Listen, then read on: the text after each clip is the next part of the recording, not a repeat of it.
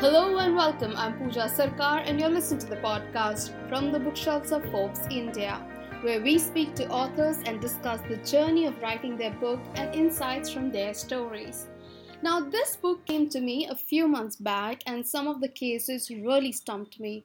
I mean, at least as a woman, it was heartbreaking to read some of the stories, uh, which I'll mention them later in the episode. And obviously, the judicial system around us is moving in a manner which begs the question on our freedom of speech on many days.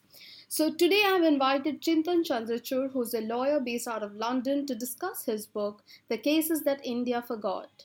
Now, before I get started with the episode, I want to introduce you to Manswini Kaushik, the editor of the show, and she's been our editor since the first episode. I'm sorry that I haven't mentioned her before, but please say hello to her on Twitter and give her a big shout out.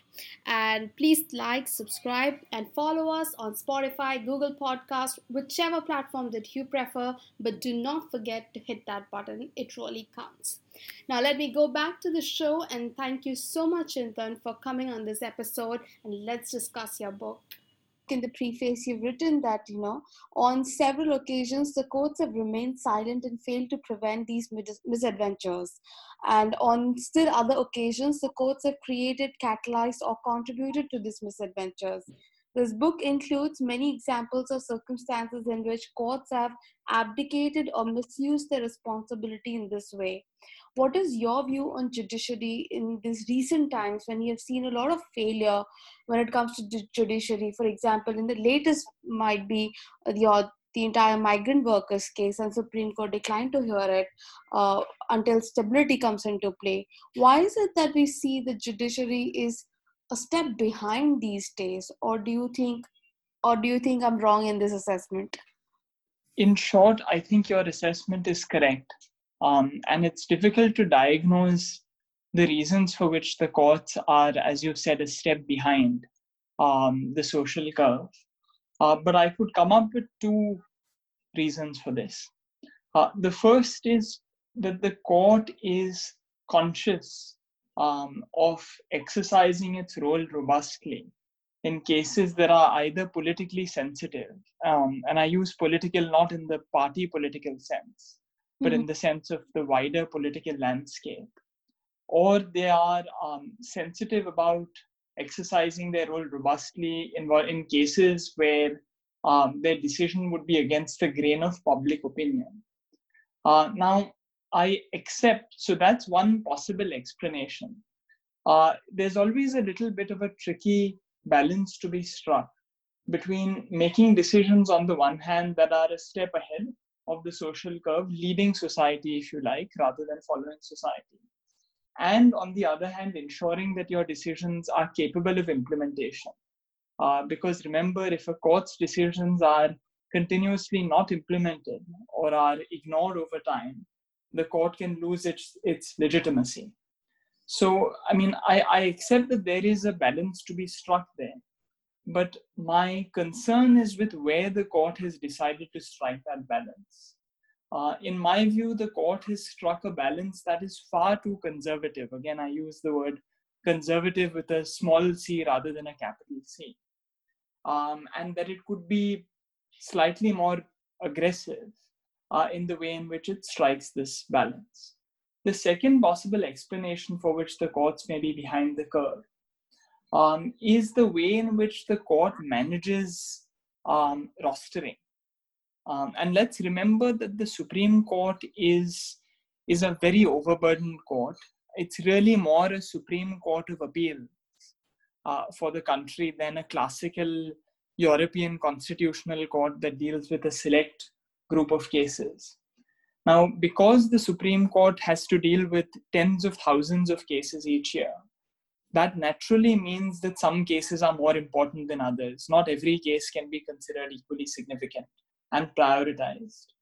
And there clearly seems to be a problem in terms of determining which cases need to be prioritized and which cases don't. Um, and from, from my perspective, the courts primary responsibility is to protect fundamental rights from violation by state action, whatever that is, whether that's through legislation, policy, government action, etc. Um, and rostering is not really a new problem. This has existed for a uh, for, for, a long period of time. And one of the cases, for instance, that I uh, discuss in my book, which is the Naga Peoples for um, Naga Peoples Movement for Human Rights case, uh, involved a delay of virtually two decades after the initial petitions were filed. So this is an age-old problem. Um, so those are the two possible um, explanations for which the court is uh, behind the social curve in, in my view. True. Now, coming back to your book, why did you choose these 10 cases and, you know, which one do you find intriguing the most? And also, if you could tell me that, how did you go about researching about the, the cases that you wanted to put? Um, so it wasn't easy to pick the final list um, of 10 cases. For me, the key consideration was that the cases that I selected had a significance that extended beyond the legal questions that arose for the court's consideration. So, of course, there were important issues of law that arose for the court's determination. But aside from those, the cases involved also some other political or socially significant issues.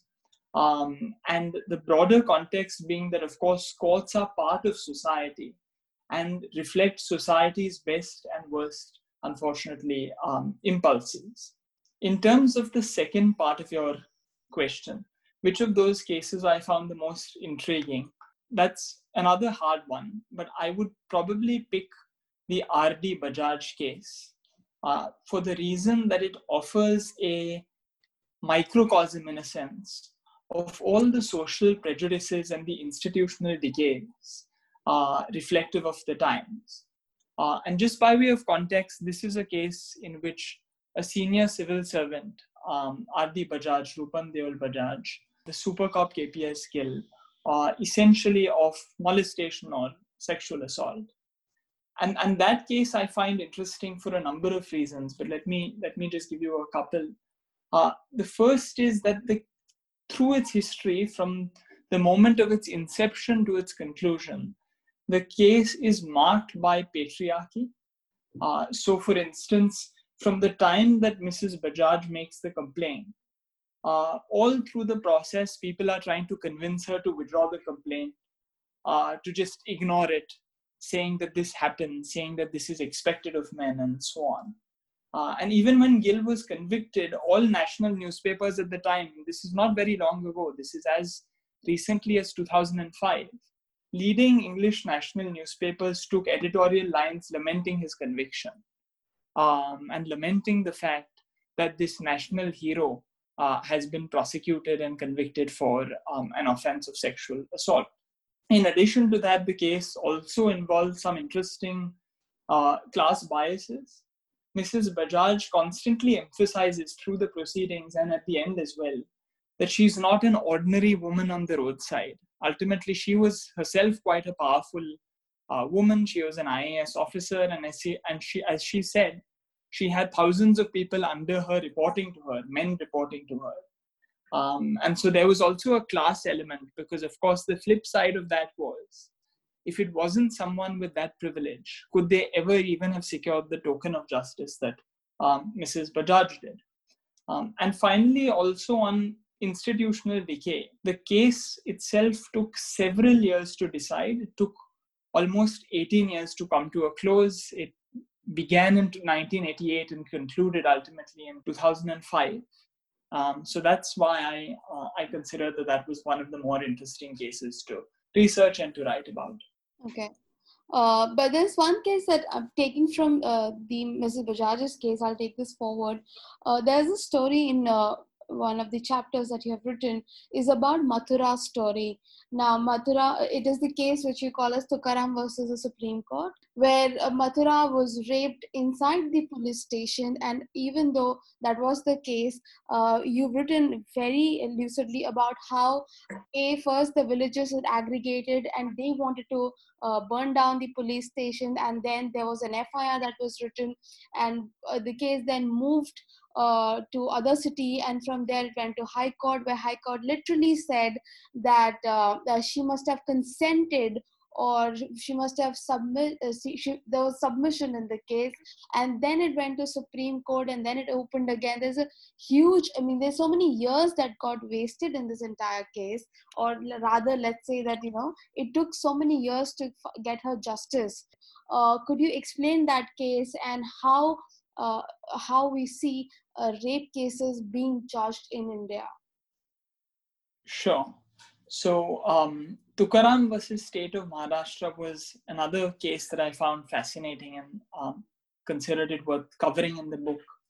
And to recollect briefly the story, the case involves the rape of an Adivasi girl uh, who lived in a town called Desai in Maharashtra.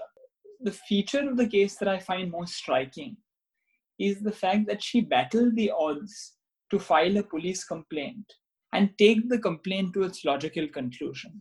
Um, and the resolve and the determination that she showed to do that, uh, I find just remarkable.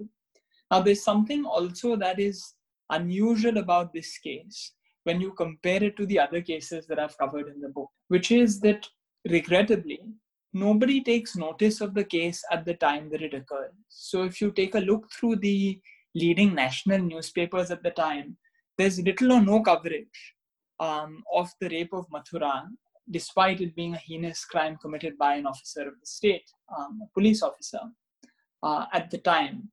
And it's only after the Supreme Court decision, so imagine you have these appeals as you were describing it, all the way through up to the Supreme Court. And it's only after the Supreme Court's decision that you have a group of academics, uh, including Upendra Baxi, Lotika Sarkar, and others, that write a letter to the Chief Justice um, criticizing the judgment, that people take notice of it for the first time and then it's finally reported on um, and discussed and criticized in the mainstream um, media. What was remarkable about that case was that even the most basic legal protections um, for complainants, such as, for example, anonymity when you make a complaint, were absent at the time, allowing, of course, for um, victim shaming. Uh, and the case prompted a law commission report and several important changes to the law, uh, particularly to deal with custodial situations. So, to address circumstances that Mathura found herself in, uh, where she was raped by a police officer in very difficult circumstances, essentially in the unlawful custody of the state. Um, but the problem is, so the Mathura case, even though Mathura herself doesn't secure justice, results in institutional changes, results in amendments to the law. Um, but what's fascinating is that even though the law changes, mindsets don't change as, as quickly.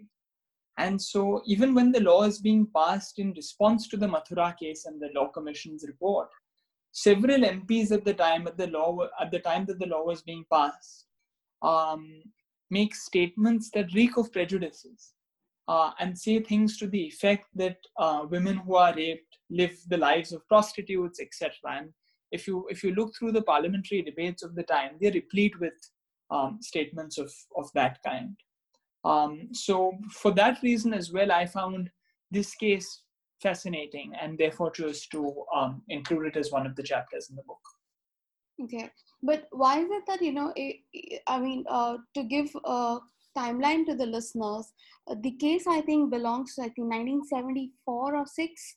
Uh, it's way back in those days that we are talking about, and I think the justice came some eight years later. Um, not the justice, but at least uh, it saw some logical conclusion around eight years later. And then nirbhaya case happened. There are so many rape cases uh, that have happened. I mean why is it that it takes so long uh, to get justice in cases in, in, at least rape cases? Does it take more time for closure in these kind of cases? Um, it's difficult to say whether um, it takes longer in these cases compared to others uh, but i think it's it's it's fair to say that it takes far too long than it ought to in cases such as this um, i mean part of it is of course there is a due process element to it in that someone that's accused of a serious offense um, must be given the opportunity of course to defend himself or herself and must be given the right to appeal and um, and so on. Uh, but I don't think that that provides a, a sufficient explanation. And I don't think that, although on the one side I say that the Mathura case is exceptional for the reasons that I've described, um, on the other side it's it's not in a sense because this reflects the experience that many many women would have faced, uh, particularly in the smaller towns and villages, and particularly women that lack uh, privilege and access. Um, and it wouldn't be surprising if you go through archives to find several Mathuras, uh, many of whom have, as I've said, not had the not had the resolve to actually pursue complaints, but those that have have had to suffer a similar fate and have had to wait years, if not decades, um, for a judicial decision or for a final judicial decision to the first portion of your book, where you have this very interesting story, the Minerva Mills story. I would like you to take our listeners through the story because I really found it intriguing. Sure. So, this case arose in somewhat unusual circumstances, spanning actually three governments. So, what happens is that you have what is possibly the Supreme Court of India's most famous case in its uh, history, which is the Keshwanand case, which listeners, I'm sure, are likely to be familiar with, uh, from 1973, uh, where the court holds um, that any amendment, any constitutional amendment that seeks to destroy or alter or abrogate what they call the basic structure or the essential features of the Constitution uh, will itself be unconstitutional. Uh, and what happens as a response to this judgment is that the Indira Gandhi government at the time passes amendments to the constitution seeking to reverse the court's judgment. Now, as it's well known, what happens is you have the emergency declared, the Janta government comes into power, um, and the Indira Gandhi government, the Indira Gandhi um, government and the Congress party loses the election. Now, when the Janta government comes into power, the Janta government itself makes several amendments to the constitution, seeking in part to reverse some of the Congress um, amendments, but it's unable to do so in full. It, it can do so only to some extent. Um, and one of the things that the Janta government does is to delete the fundamental right to property. So the right to property from that moment on is no longer recognized as a fundamental right, but is uh, downgraded, if you like, to an ordinary constitutional right. Um, the greatest constitutional litigator of the day, Nani Palkhivala, uses this case as a vehicle in the following way. You have a um, mill called the Minerva Mill uh, from close to Bangalore, which is nationalized. And Palkhivala could have challenged the nationalization of the mill either by challenging the Janta amendments to the Constitution or by challenging the Congress amendments to the Constitution. You might well say that, in fact, it would have been logical for him to challenge the Janta amendments because this directly relates to the right to property. But what he, in a stroke of um, masterful litigation strategy, if you like, does is to use this case as a vehicle to challenge the Congress amendments instead of the Janta amendment. Um, and actually, by the time that this case is heard, the Janta government is also lost. So now we have government three, which is a caretaker Charan Singh government uh, that is in power. And the rumor at the time was that the uh, advocates that were instructed to appear on behalf of the government were asked to defend the government, the nationalization in general terms, but were not asked to robustly defend the Congress amendments to the Constitution or were asked to go light, if you like, on the defense of those amendments. Um, and so you have this very peculiar situation where there's an entirely different government. The government defending those Congress government amendments on a rather weak footing, uh, and Palkhivala using this case as a conduit to challenge the Congress government amendment. Um, and what the court decides in this case is, is that the Congress government amendments uh, to the constitution which sought to reverse the Supreme Court's judgment in Keshwanand are themselves unconstitutional, and therefore Keshwanand would be uh, restored, if you like, or would be institutionalized. uh, within India's constitutional um, fabric. Um, and what's interesting about this case is, I mean, I include this in my book of forgotten cases, less for the reason that it's forgotten, and I'd say more for the reason that it's overshadowed by the Keshvanand case, uh, which of course everyone remembers. In my view, Minerva Mills is as important to institutionalizing the canonical basic structure doctrine in India um, as the Keshvanand case was. Um, and that's why I've um, included Minerva in the in the book. Uh, and there's of course an interesting postscript to all of this, is that which is that there was a quote unquote bench divided, as one press described, press report described it, uh, during the Minerva Mills case, where there's a disagreement between the then Chief Justice and the future Chief Justice in relation to how the case was conducted. And that also makes for a fascinating narrative. True. There's one thing I wanted to understand. Uh, these days, we see a lot of these cases where uh, people have written something online, uh, people uh, people have their views that they post on Facebook, Twitter, or any of these social media platforms, and then there is this case that gets filed against them. Uh, recently, the Supreme Court has also taken a note on a tweet that was sent out by Prashant Bhushan. Do you think there will be an increase in the culture that we'll see that the court is going to take cognizance of what people are writing on social media? The logical the logical conclusion is that there could well be an increase simply because of the increased activity and the exponential increase in social media activity that's taking place um, in India as well as globally, of course. It is something that ought not to take place. Um, I mean, the court should, courts in general should be loath to exercise any power of contempt for uh, criticism of the court in general or criticism of judges in particular. I should say that this is my uh, my personal view, um, and and and for that reason, I think courts need to think long and hard about whether this power should exist in the first place, and even if it does exist, in which circumstances it ought to be exercised. Uh, because ultimately, what we're really what this boils down to is preserving the court's institutional legitimacy and preserving respect for the court. And the way in which you preserve your legitimacy is not through the exercise of contempt powers, or not necessarily by holding up those that challenge or criticize you, but on the other hand, through the force of your reasoning and through the eloquence of your judgment. Um, and there's um, and for that reason, my view is that courts should be extremely reluctant uh, to invoke the contempt power in, in, in such instances. True. Thank you so much for your time today.